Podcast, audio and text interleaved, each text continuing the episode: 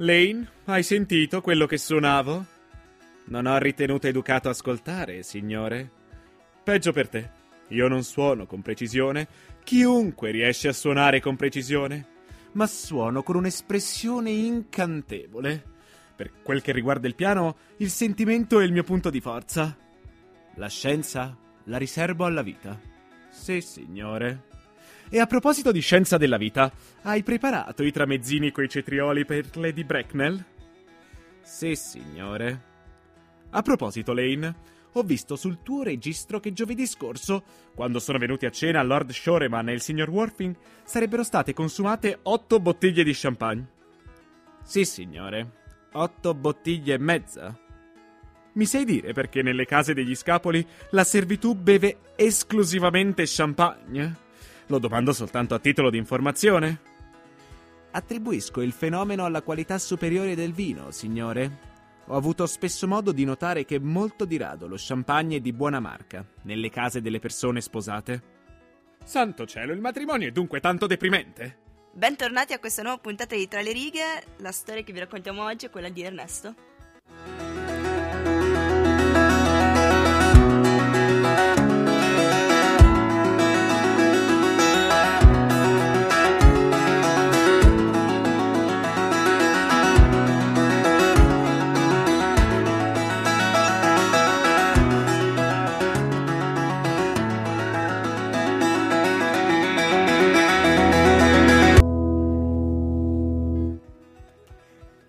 Di essere onesto è un libro scritto per il teatro che parla di due personaggi principali, Jack Worthing e Alginor Moncrief. Entrambi, un, per un motivo o per l'altro, si fanno chiamare Ernesto in diversi contesti. Jack è Ernesto in città. Alginor è Ernesto in campagna. Questa cosa comporterà numerosi problemi e diciamo che entrambi si fidanzeranno sotto il nome di Ernesto e entrambe le fidanzate si, li, vo- li, vogliono sposare proprio perché si chiamano Ernesto, quindi questo porterà a una serie di fraintendimenti molto divertenti. Siamo giunti già alla quarta puntata della seconda stagione, come avete sentito da Margherita, eh, questa è la storia eh, di un libro di, di, Oscar Wilde, un libro pensato per, per il teatro e non, non, per essere un romanzo comune, stiamo parlando dell'importanza di, di essere onesto siamo sempre Cecilia Passarella e Margherita Marzari e come al solito vi raccontiamo questa storia eh, alternando un po' con eh, dei, dei, piccoli sunti di, di, arte. Parleremo del ritratto di Oscar Wilde eh, dipinto da Toulouse-Lautrec.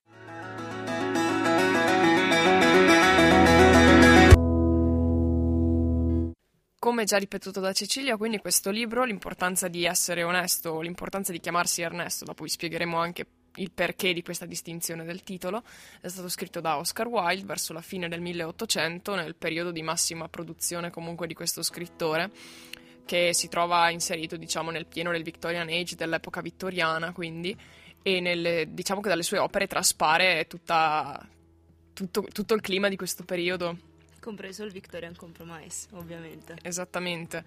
E quindi questa cosa di um, voler eh, nascondere tutte le cose di cui vergognarsi, un sacco di pudore, eccetera, quando poi in realtà... La parte che trasferire di più della società è proprio la sua perversione, se così si può sì, dire. Sì, esatto, ecco. corruzione, perversione corruzione. E, e, chi più ne ha più ne mette. Diciamo Ipocrisia che soprattutto. Esatto, Oscar Wilde ci giocava tantissimo su questa cosa. Assolutamente. Con i suoi toni un po' proprio... divertenti, un po' sarcastici esatto. che alla fine era molto amato dalla borghesia, pur criticando la borghesia comunque. Certo, diciamo che comunque non era proprio inserito nell'ambiente borghese, ma era un po' diciamo, il, suo punto, il suo punto d'arrivo, ecco.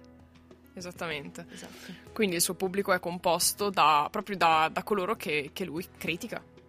Cioè, ed è questa la cosa divertente, perché non, non si capisce se effettivamente la borghesia dell'epoca non se ne renda conto o ci, ci giochi su questa cosa. Certo, poi diciamo che lui viveva appunto questo rapporto un po' di amore e odio con la borghesia perché sì la criticava ma tentava comunque un po' di approcciarsi. Ed è da questo proprio, da questa sua volontà che nasce poi la figura del dandy che trova in lui la sua massima incarnazione, ovvero la figura di un uomo che sicura nel suo modo di vestire, nel suo modo di parlare, la sua cultura, sono tutte cose molto ricercate e soprattutto molto costruite, tipiche di un personaggio che si costruisce proprio sull'apparenza e sulla sua estetica, anche perché poi Oscar Wilde sarà il vero promotore del movimento dell'estetica, dell'esteticismo, si può dire. Esatto. E diciamo che se nel ritratto di Dorian Gray parla in particolare appunto di questa cosa dell'estetica, dell'aesthetic movement e del cura nell'aspetto, eccetera, nel libro di cui vi parliamo oggi, che è appunto l'importanza di essere onesto, parla più del, dell'apparenza in sé. Esatto, cioè del, dell'apparire agli occhi della società come proprio come apparenza pura, nel senso che è proprio su questo che si basa il gioco di parole nel titolo, che in italiano va a perdersi comunque per la traduzione. Esattamente. Perché il titolo originale è The Importance of Being Earnest e che gioca sulla, sulla stessa pronuncia che si ha per il nome proprio, tradotto Ernesto, e il, l'aggettivo earnest che significa onesto Sì, e ah, ardore, affidabile, ecco. eccetera. E infatti è proprio su, su questo aggettivo che abbiamo detto si costruisce tutta la storia in sé, proprio perché ehm, il chiamarsi Ernesto denotava già nella persona una sua caratteristica che era appunto quella di essere onesti, affidabili, persone insomma ardite e anche, mm, come posso dire, gente che si cercava di avere accanto. Infatti sono proprio i due personaggi principali che entrambi fingono di chiamarsi Ernesto che tentano attraverso questo, questo stratagemma di sposare le donne che vogliono, che amano, insomma. Esatto, e c'è una frase emblematica di questa cosa all'interno del libro in cui c'è uno dei due protagonisti che sta parlando con la zia e le, le dice guarda zia, oggi per la prima volta posso assicurarti che ho capito eh, davvero l'importanza di chiamarsi Ernesto, che ovviamente in italiano va un po' a perdere quello che, quello che è il significato reale, ma in inglese si può leggere come per la prima volta in vita mia ho capito qual è l'importanza di essere onesto, mentre lui si riferisce al Certo. chiamarsi Ernesto in modo da poter sposare. Quindi c'è questo doppio senso, gioco di parole, che è molto divertente comunque. Certo, ci sono stati poi anche dei problemi per la traduzione, perché infatti tra i vari tra le varie traduzioni in italiano c'è proprio l'importanza di chiamarsi Ernesto o di chiamarsi Franco, proprio per questa ambivalenza del termine, o ancora eh, l'importanza di essere onesto.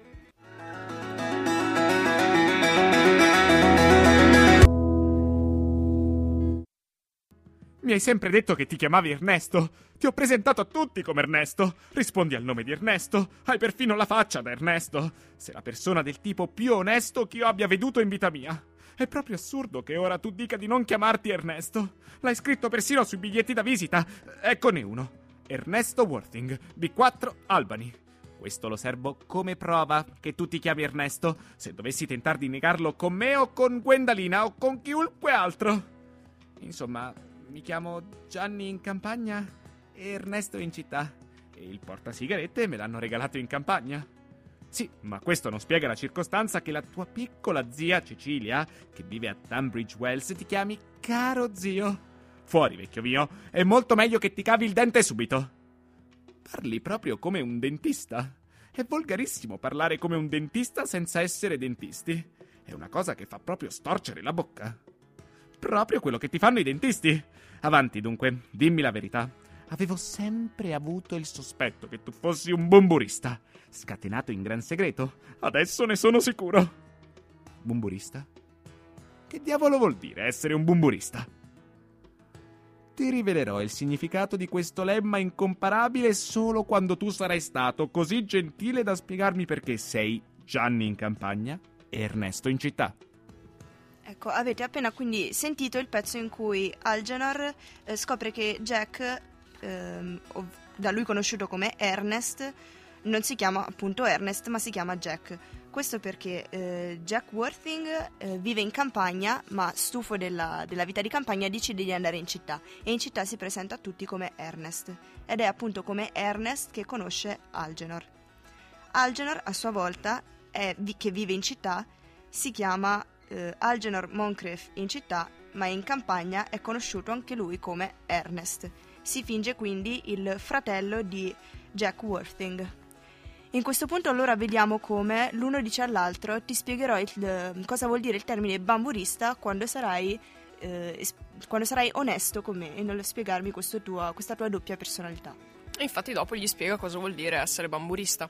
Praticamente bamburista è un termine inventato da Alginor per indicare chi, ehm, come appunto Jack Gianni, eh, si inventa una seconda personalità, tra virgolette. Infatti Jack si è inventato un fratello minore di nome Ernesto che abita in città, che lui va a trovare quando vuole scappare dalla sua casa in campagna praticamente. In realtà questo fratello non esiste e lui ne assume l'identità in città. Alginor utilizza questo termine bamburista proprio perché lui stesso è il primo ad aver fatto una cosa del genere. Infatti, lui si è inventato un amico di nome Bamburi da andare a trovare perché si inventa che è malato e quindi scappare dagli impegni con, con la zia in particolare. Quindi, un po' alla fine si trovano accomunati da questa cosa. Certo. A questo punto non ci resta che introdurre i personaggi di Cecily e di Gwendolyn. Cecily è eh, quella che chiama, come, che chiama, zio Jack Wuthering e che vive in, in, campagna. Cecily è innamorata di Algenor, che conosce in campagna come Ernest. Gwendolyn, invece, che vive in città, conosce Jack in città come Ernest. Esattamente, e qui, e qui sta il problema del libro. Entrambe sono innamorate dei due amici che, e ricambiate comunque. E se li vogliono sposare, ma entrambe sono convinte che il loro nome sia Ernest. E sono innamorate di loro proprio per questo. Cioè, entrambe gli dicono: Ho sempre desiderato sposare un uomo che si chiami Ernest. Ed è qui che si fonda tutta la storia, sull'innamorarsi di un qualcuno che non è un qualcuno come personalità, ma un qualcuno come, eh, come aspetto, come, come si mostra di essere nel suo essere Ernest onesto. Esatto, e quindi entrambi capiranno per la prima volta l'importanza di essere onesto.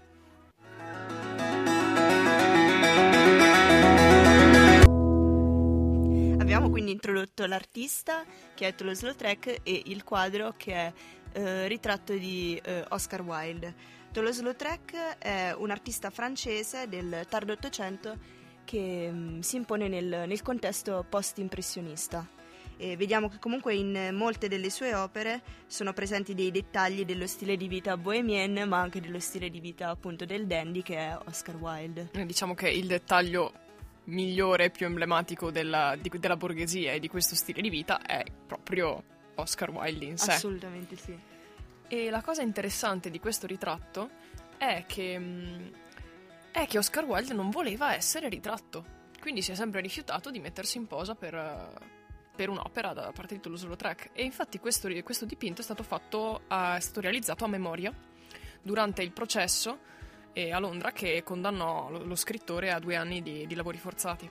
Per omosessualità, perché sapevamo che eh, aveva appunto questo rapporto eh, scandaloso a quel tempo perché era un omosessuale. È rappresentato quindi con eh, un tipico aspetto da, da borghese, lo vediamo nella, nella sua posa, posa naturale, diciamo, pensata proprio perché non, non, era presente lì in quel momento. Esatto, comunque anche abbastanza sofferente, visto che, eh, come abbiamo già detto, la, l'osservazione del, del, del, soggetto è stata fatta durante un processo che era abbast- molto pesante dal punto di vista psicologico per, per lo scrittore e quindi viene rappresentato infatti verso la fine della sua vita praticamente questo, in questo ritratto. Certo. Visto che come sappiamo dopo, dopo, i lavori forzati ha vissuto solamente un paio d'anni prima di, prima di morire in depressione e, e, solo. Esatto, vediamo comunque il suo modo di vestire resta, comunque, resta ricercato, è sempre una persona che si presenta con caratteri molto eleganti, anche nel, nel suo, nella sua espressione vediamo una persona sempre molto dignitosa, molto piena di sé anche. Non ricordavo fosse biondo, sinceramente, ero convinta che fosse moro. Ma sai cosa secondo me qual è il problema? Che questo è l'unico ritratto che abbiamo. Il resto delle, delle fonti visive su, su Oscar Wilde sono foto in bianco e nero. Quindi i capelli sembrano scuri, ovviamente, quindi non, non si vede il colore. Quindi secondo me è, è da lì che nasce questo. Sei un fottuto genio, Marga, è grande.